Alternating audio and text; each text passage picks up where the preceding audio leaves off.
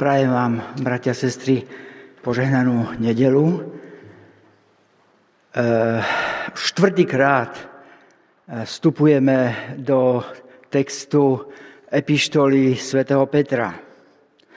Rozmýšľať nad dnešným text, textom v kontexte, ktorý žijeme, mi prišlo ako ignorovať súčasnosť a žiť si niekde v bubline svoj život. Ešte sme nevyhrali nad vojnou covidu. A už je tu nová vojna. Vojna, ktorá hrozí, reálna vojna, ktorá sa približuje až k našim hraniciam. Súčasná situácia je tak tomu rozumiem, pripomenutím si skutočnosti, na ktorú často zabúdame. Ako kresťania žijeme v permanentnej vojne.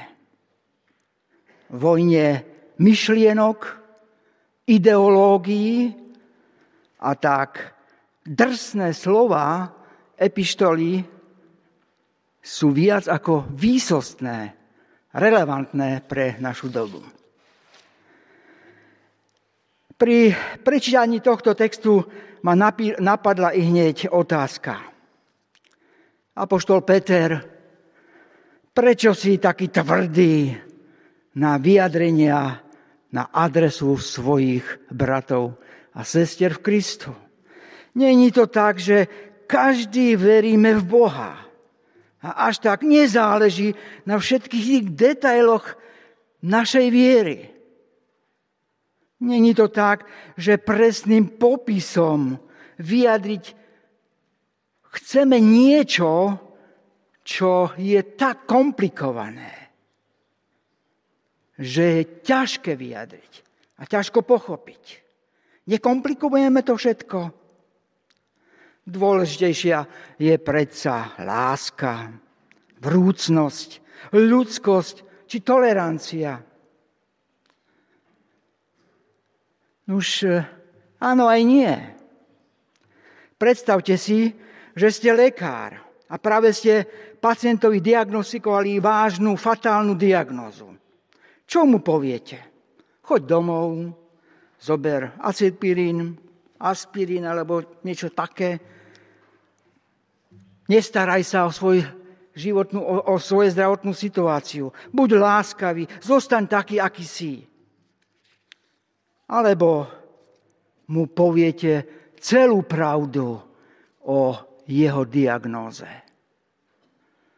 Nie tu tolerancia v istých e, medzných situáciách nie je žiadanou cnosťou. A to je to dôležité, a tu je to dôležité.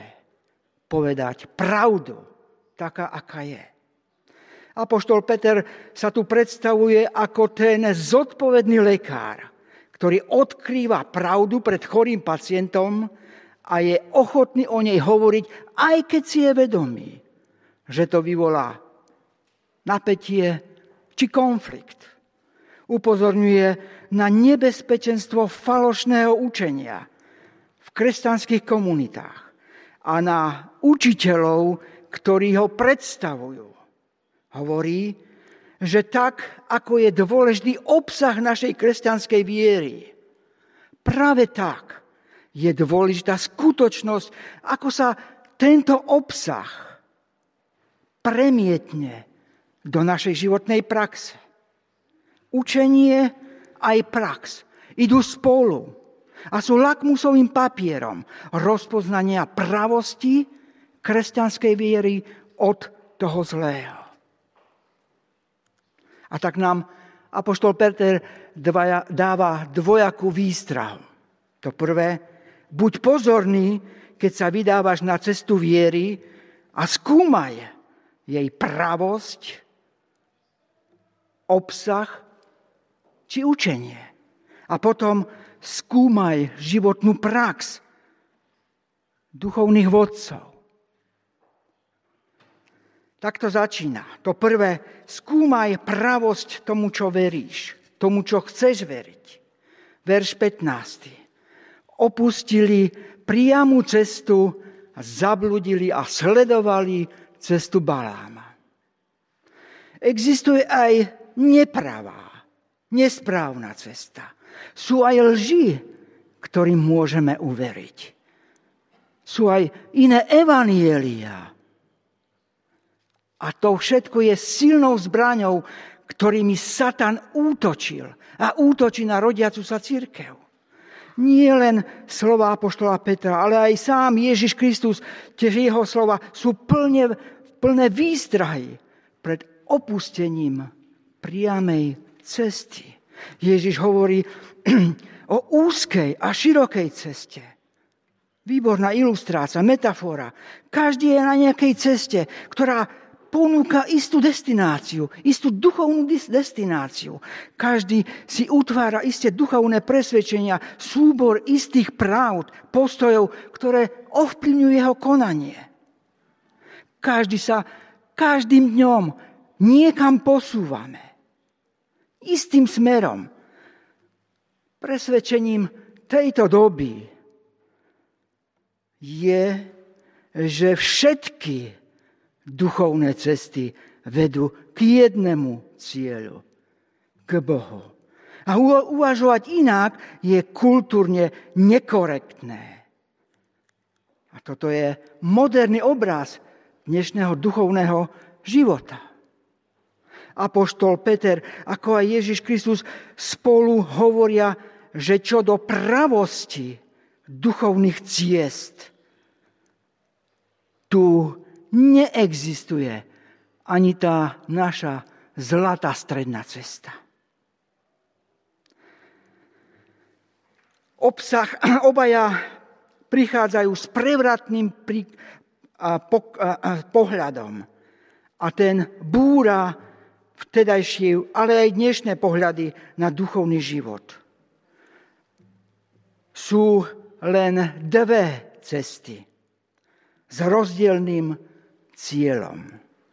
Buď si na jednej ceste viery, ktorú predstavuje sám Ježiš Kristus, ako to povedal, a tá vedie k Bohu, alebo si na druhej ceste, ktorá vedie do záhuby. A zase, ako neuveriteľné, netolerantné, to znieje vtedy aj dnes pre dnešného spirituálneho, duchovného človeka. Tu si položme otázku, existuje niečo také ako teologická tolerancia? A kde sú jej hranice? Ježiš odpovedá, absolútne nie. Keď o sebe prehlási, že on je tá cesta, aj pravda, aj život. Isté existuje tolerancia spoločenská, lebo ako ináč by sme mohli budovať spoločnosť. A Ježiš Kristus ju svojim postojom k rôznym život skupinám, rôznym skupinám jasne deklaroval. Existuje ekonomická či sociálna tolerancia a opäť Ježiš Kristus k nej viedol všetkých svojich poslucháčov. Dnešný svet sa si nevieme predstaviť pred ná, pre, bez náboženskej tolerancii. A Ježiš Kristus rovnako viedol dialog či so židovským rabínom, alebo so ženou Samaritánkou. A napriek tomu to neprekladá to, že existuje teologická tolerancia. A tak musíme veľmi spozornieť, keď počujeme vyhlásenia, že všetky duchovné cesty vedú k Bohu.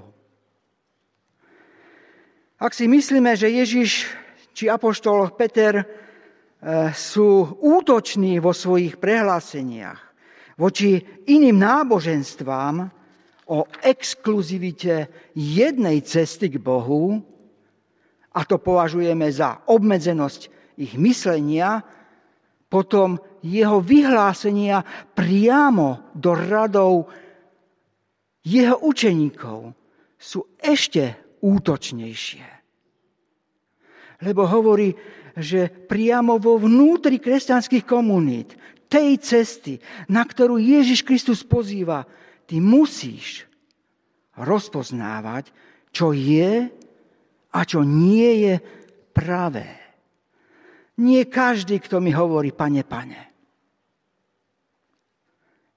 Existuje pravda, ktorá je pre kresťanov stála, nadčasová, ktorá nepodlieha príležitostným pohľadom.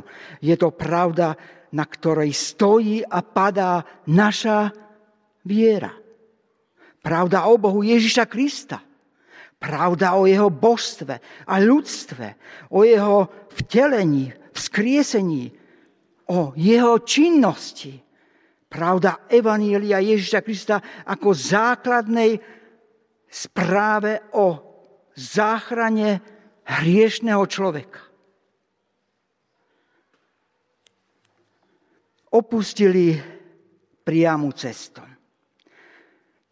Táto skutočnosť v celej histórii církvy viedla k vzniku rôznych izmov, ktoré mali všetky vplyv na formovanie učenia a život kresťanov. Prakticky to v rôznych obdobiach znamenalo poprieť základné poznanie, kto je Ježiš Kristus, ako nám ho predstavil sám Boh a potom neskôršie jeho apoštolovia. Apoštol Peter ukazuje, že už do jeho kresťanského sveta vstupovali pravdy rôznych izmov, ktoré prinášali niečo iné ako pravdu, ktorú oni poznali. Vieme, že kresťanský, kres, historicky utváranie kresťanského sveta, myslenia sa dialo v prostredí gréckej filozofie a jej troch vplyvov. Platonizmu, stoicizmu či aristotelizmu. A tento fakt dával príležitosť vzniku rôznym mutáciám kresťanstva. A v tom čase najrozšírenejší bol gnosticizmus. A Pavel proti nemu, apoštol Peter práve proti nemu bojuje a jeho rôznym otieňom, ktoré prinášali platonisti. A my sa môžeme pýtať, a čo dnes, bratia a sestry? Dnešný kresťanský svet je tak mnohovrstevný a diferencovaný, že nie je ľahké sa v tom všetkom vyznať a zakresliť súradnice, kde je a kde už ono není. Veď e, sami to poznáme z praxe, keď e, naše ponímanie biblického kresťanstva je častokrát už či čítaním, počúvaním, alebo priamo v dialogu konfrontované a spochybňované inými vyhláseniami, inými pravdami kresťanstva, ktoré sme my počuli. Nuž, ako sa v tom všetkom zorientovať? Čo by malo byť tým referenčným bodom, ku ktorému všetko môžeme vzťahovať? Čiastočne som to už naznačil. A doplním svoj pohľad, ako to ja vnímam. A pri všetkých tých otázkach si ja kladiem tri otázky, ktoré mi pomáhajú rozpoznať, čo je a čo už nie je pravda. Prvé je to postoj a pohľad na Božie slovo. Ako na Bohom inšpirovanú a vdychnutú autoritatívnu a záväznú normu pre môj život. Tento postoj stojí v protiklade tým postojom, ktorí spochybňujú autoritu aj autora Božieho slova. A majú nízke vedomie hodnoty Božieho slova. Počujeme vyhlásenia, že Biblia je úžasná kniha, obsahuje veľa múdrosti, veľmi dobré pravidlá. Ale celkovo nie je knihou prednešok, jej expiračná doma platnosti už, už uplynula. To, čo je dôležité, sú naše pocity a skúsenosť. A tá a tie by mali byť jedinou normou pre náš duchovný život. Alebo počujeme dnes vraj, musíme sa učiť inému čítaniu Božieho slova. Nie historicky, ale symbolicky a alegoricky. To je to prvé. Potom je to, potom je to postoj k Ježišovi Kristovi. Ako osobe, Božieho božstvu a ľudskosti. Boží syn a syn človeka. Kresťanstvo nie je o tom, o našich predstavách o Bohu, ale je o tom, ako sa sám Boh predstavil. A urobil to v osobe svojho syna, Ježiša Krista. A tak jadrom kresťanstva je Boh Ježiša Krista. Vtelený, ukrižovaný, vzkriesený, ktorý ponúka úplnú zmenu života hriešného človeka. Novodobé kresťanstvo a jeho prúdy pobádajú nás na reinterpretáciu týchto pohľadov. A tak sa božstvo, ako aj jeho historicita Ježiša Krista musí prehodnotiť. Ako aj jeho poslanie, lebo tie sú pre súčasného človeka nepriateľné a útočné na jeho rozum. A tak treba urobiť ich straviteľným. A tak sa aj vytvára nový jazyk, ktorý bude straviteľnejší pre poslucháčov.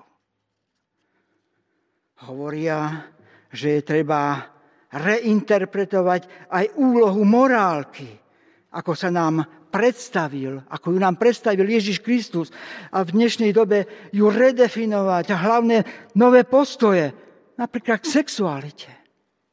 A tak silný je tlak, aby biblický postoj k rôznym otázkam sa prehodnotil v kontexte dnešnej novej kultúry novej situácii. Ale predovšetkým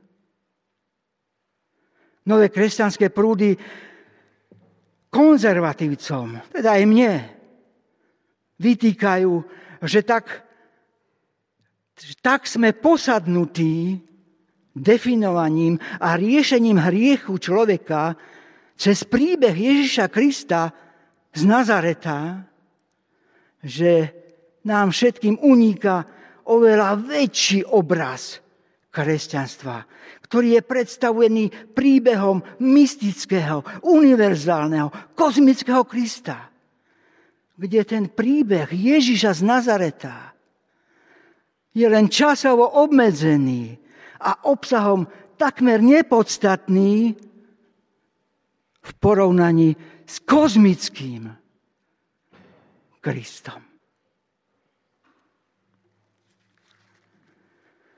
A potom je tá tretia otázka.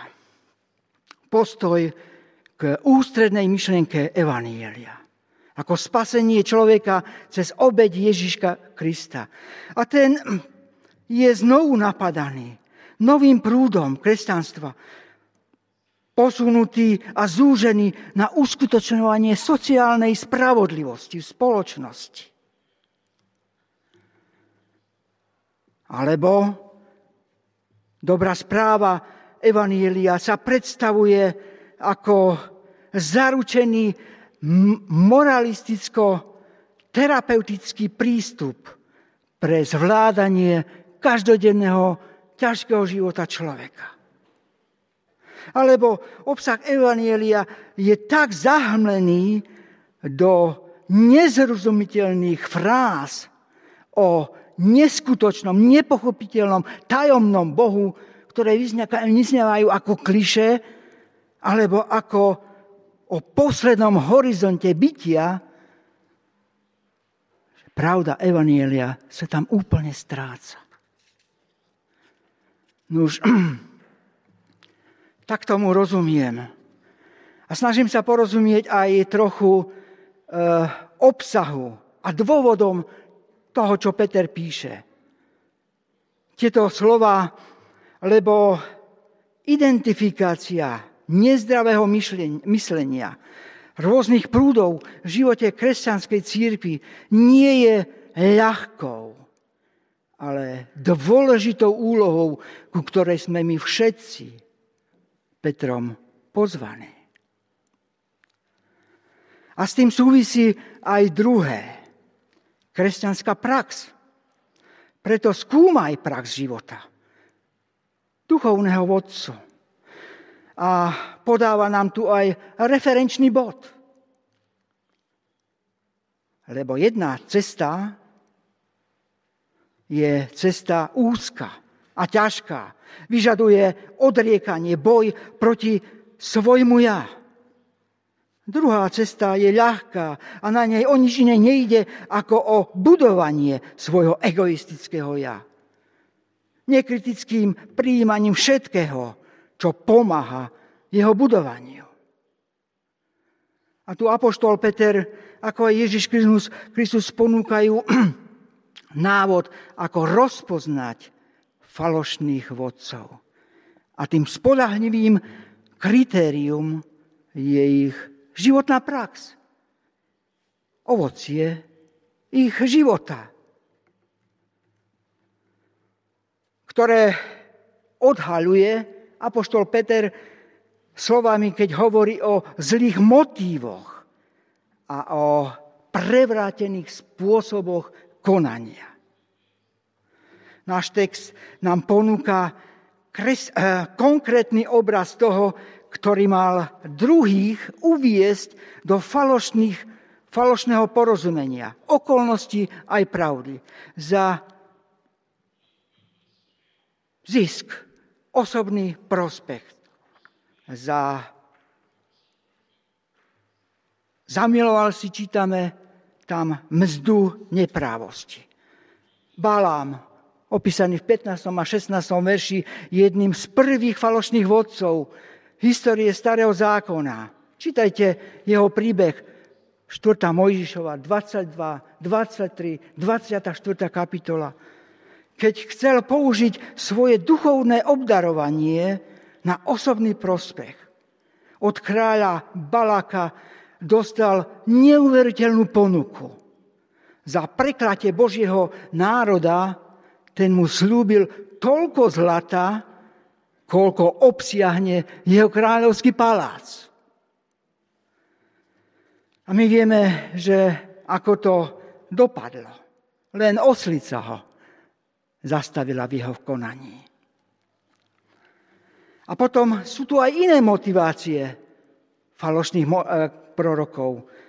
Môže to byť túžba byť niekým výnimočným. Verš 17. Byť pramenom či oblakom, Čiže niekým, kto dáva vodu a teda život.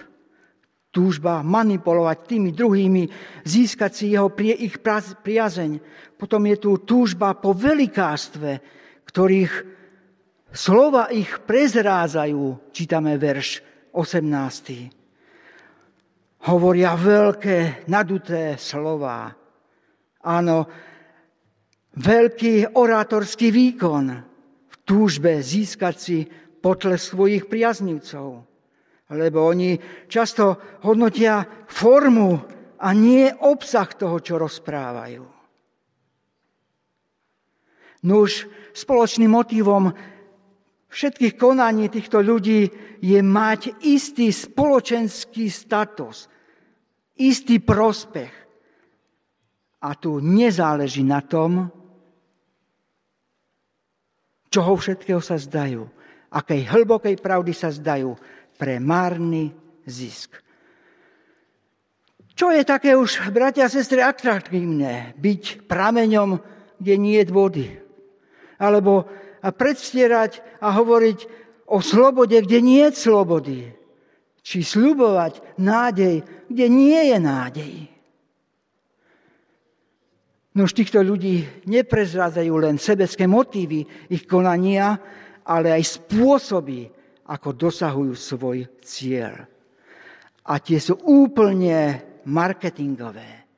Nie sa mu diviť, veď prvý duchovný marketing poznávame z prvých stránok Biblie.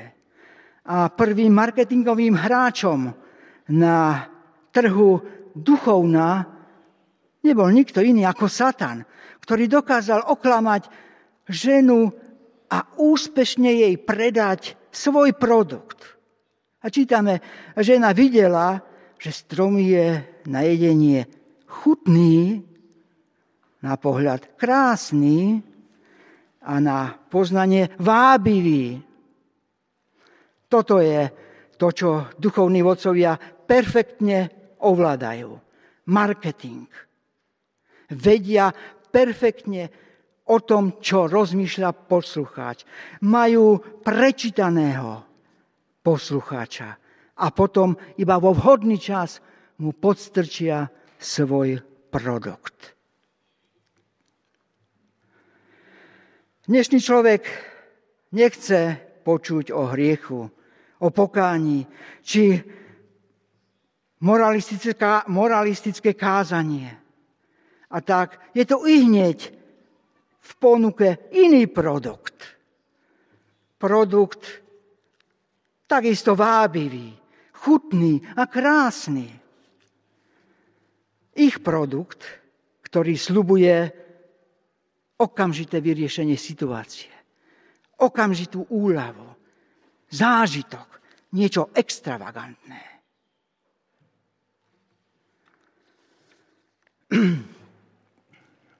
A tak i hneď tu za rohom, nemyslím priamo, máme a rastú mnohé kresťanské centrá, duchovné wellness centra nazývame to, kde vám namiešajú taký nápoj, taký duchovný nápoj, ako si práve žiadate. Podľa tej vašej chuti. Dokonca vám vystrihnú aj vlastného Boha, podľa vašich mier. A tak v ponuke je kresťanstvo na spôsob spirituality východu, či orientálnej spirituality, či kresťanská yoga a tak ďalej. Mohol by som pokračovať. A to všetko bez záväzkov k cirkvi, bez vernosti biblickému učeniu a bez kresťanskej morálky. Falošní učitelia poznajú stratégiu správnej komunikácie, ako predstaviť svoj produkt. Vytvárajú iluzórnu diferenciáciu tam, kde by tá diferenciácia vôbec nemala byť. To, čo ponúka kresťanská komunita a to, čo ponúkajú oni. Dobrým a veľavravným príkladom toho je výpoveď Anity Radik zo sekulárnej oblasti. Hovorí, ja neponúkam ilúziu telového oleja. Ponúkam skutočný telový olej. Ostatní ponúkajú ilúziu produktu.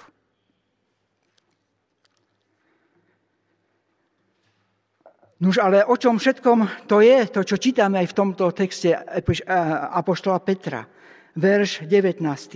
Ponúkajú im vymeniť slobodu v Ježišovi Kristovi za otroctvo skazy. To je zbyť otrokom týchto ľudí, ktorí sú sami otrokmi skazy. Alebo verš 18. Vedú ľudí k pôvodnému sebeckému rozmýšľaniu a konaniu. Nie k raste v kresťanských cnostiach, charakteru. A to, čo je prekvapujúce na tom, je to, že sa toto všetko môže stať aj u tých, ktorí poznali nášho pána Ježiša a spasiteľa Krista. Verš 20. A ich konečný obraz nachádzame potom vo verši 22 pes sa k svojmu, musím si to zobrať, okuliare, aby som to správne prečítal, pes sa k tomu navráti, čo vyvrátil, umyté prasa vaľa sa v blate. Nož, bratia a sestry, o čom to všetko dnes je?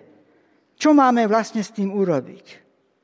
To, čo je výzvou celého Petrovho testamentu, je duchovný rast v milosti a v poznaní Ježiša Krista.